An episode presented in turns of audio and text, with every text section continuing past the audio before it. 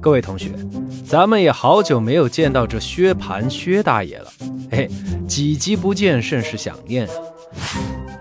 这贾宝玉和秦钟啊，也是到了学堂里才发现，哎，是说怎么好久没有见到薛大爷了？结果呢，他跑这儿读书来了。嘿，这真是太阳打西边出来了啊！您这唱的是哪一出啊？结果过了几天才发现。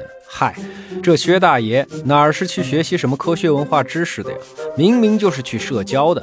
这三天打鱼是两天晒网，专门去招惹那些长得好看的小男生。嘿，原来找基友去了啊！你还别说，人这财大气粗，是干啥事儿都能够心想事成啊。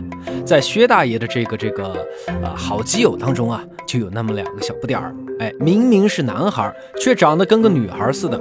也不知道叫啥名字，只听大家管他俩，一个叫做香莲，另一个呢叫玉爱。嗨，这两人啊，也不知道是真不介意还是怎么地，竟然就让大家这么叫他们。这宝玉和秦钟两人啊，本来是去安心读书的，谁知道这学堂里啊是乌烟瘴气的，看到又来了俩长得好看的，于是啊，大家都在背后编排他们四个人呢，各种难听的话呀都传了出来。这天，贾代儒校长是家里有事儿，提前回家去了，给同学们留了一堆作业啊，让大家在学堂里做完了，明天我再来评讲，并且呀，任命一个叫做贾瑞的小子来做纪律委员，哎，来管理大家认真的完成作业。这薛蟠呢，已经很多天没来学堂里上学了，所以啊，这香莲和秦钟两个人也就越发的亲近了起来。趁一起上厕所的功夫啊，两人就开始聊起了天儿。这秦钟才说了一句话，就听到背后有人咳嗽。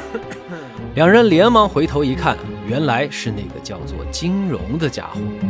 香莲有些急了，说道：“你咳嗽干什么？难道还不许我俩说话了？”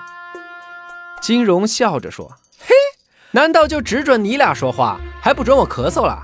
哈，我倒是要问问你俩。”你们说的是个什么话呀？要跑这儿来鬼鬼祟祟的？哈 哈哎呀，这下可被我抓住了吧？我看你俩承不承认？呸！你抓住什么了？你可别乱说。这还用说吗？你们俩都贴的这么热乎了，感情谁还不知道呢？这秦钟和香莲俩人一听急了，连忙跑回去找着纪律委员贾瑞告状去了。结果呀，偏偏这个贾瑞他也不是个省油的灯，之前一直巴结着薛蟠好吃好喝的，自从香莲玉爱两人得宠以后啊，就一直看他们俩不顺眼。刚好看到这香莲来告状，那贾瑞能给好脸色吗？不仅不主持公道，反倒责备起香莲是没事儿找事儿啊。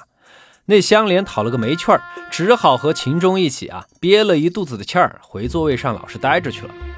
结果是金荣倒是蹬鼻子上脸了，一看贾瑞给自己撑了腰，那更得意了，摇头晃脑的说些不干不净的话。那旁边坐的玉爱啊，倒是听了不乐意了，隔着座位就回了他两句。于是呢，这两人就开始你一言我一语的吵了起来。啊呸！我可是亲眼看到他俩在后院子里抱着亲嘴呢。嘿呦呦，两个男的哎！我说你俩呀，可真是不害臊哟！这说者无心，听者有意。旁边呢还有个人，听到这话，顿时恼羞成怒了。哎，他是谁呢？就是那宁国府贾珍老爷的侄儿，叫做贾强。哎，这个贾强呀，从小就没了爹妈，跟着贾珍一起生活。跟贾蓉啊，两兄弟是情同手足，哎，穿一条裤子的。而且呢，咱们知道那贾蓉可是英俊潇洒，气质不凡呢。这贾强呢，比贾蓉更有过之而无不及。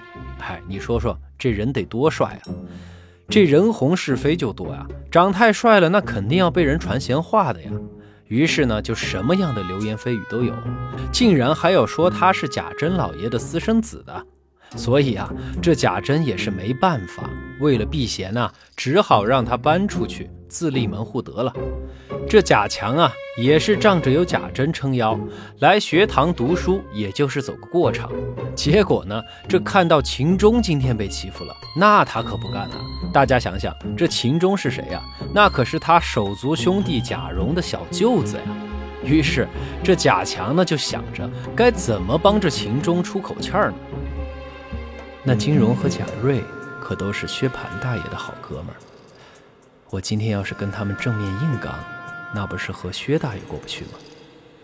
但要是放手不管，这口气儿不出也不痛快。嗯，我必须要想个两全其美的办法。哎，有了！于是。贾强连忙起身，假装出去上厕所，走到屋外，把那贾宝玉的小书童叫做明烟的叫到了跟前，在他耳朵边啊是叽里呱啦的说了一通悄悄话。这明烟呢是跟宝玉关系最好的一个小书童，况且啊又正年轻气盛，一听说金荣怎么怎么欺负了秦钟，把宝玉也给带上了，那是瞬间火冒三丈啊！他奶奶的，管他是哪个天王老子！老子今天都要让他好看，于是啊，就一头冲进了屋子里面，大声喊道：“姓金的，你他妈是个什么东西！”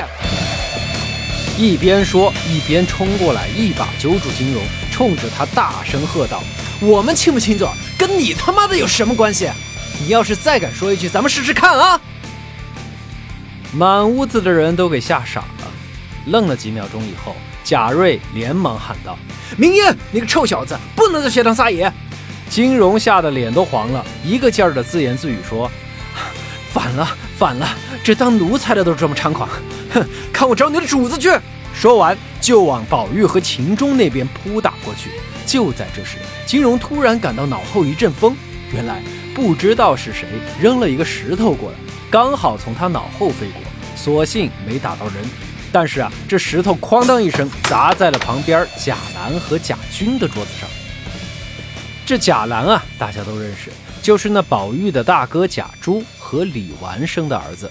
这贾君呢，也是跟贾兰一半的，而且啊，这家里的情况也跟贾兰差不多，父亲也是死得早，也是跟着母亲长大的，所以啊，这物以类聚，使人以群分，平时跟贾兰两人关系就特别好。这贾军呢，就看到是那金荣的同伴朝明烟扔石头，结果没打到人，却砸在了自己的桌子上。溅了他一身的墨水。这贾军虽然年纪小啊，可脾气挺大，噌的就站了起来，骂道：“好你们几个王八蛋，竟然还敢先动手！”说着就要抓起桌子上的石头想给打回去。贾兰在旁边连忙按住贾军的手，夺过他手里的石头，连忙劝道：“兄弟冷静点，跟咱们没关系，别掺和啊。”那贾军怎么肯乖乖就范呢？于是又抱起那装书的木匣子，就往金荣那边扔了过去。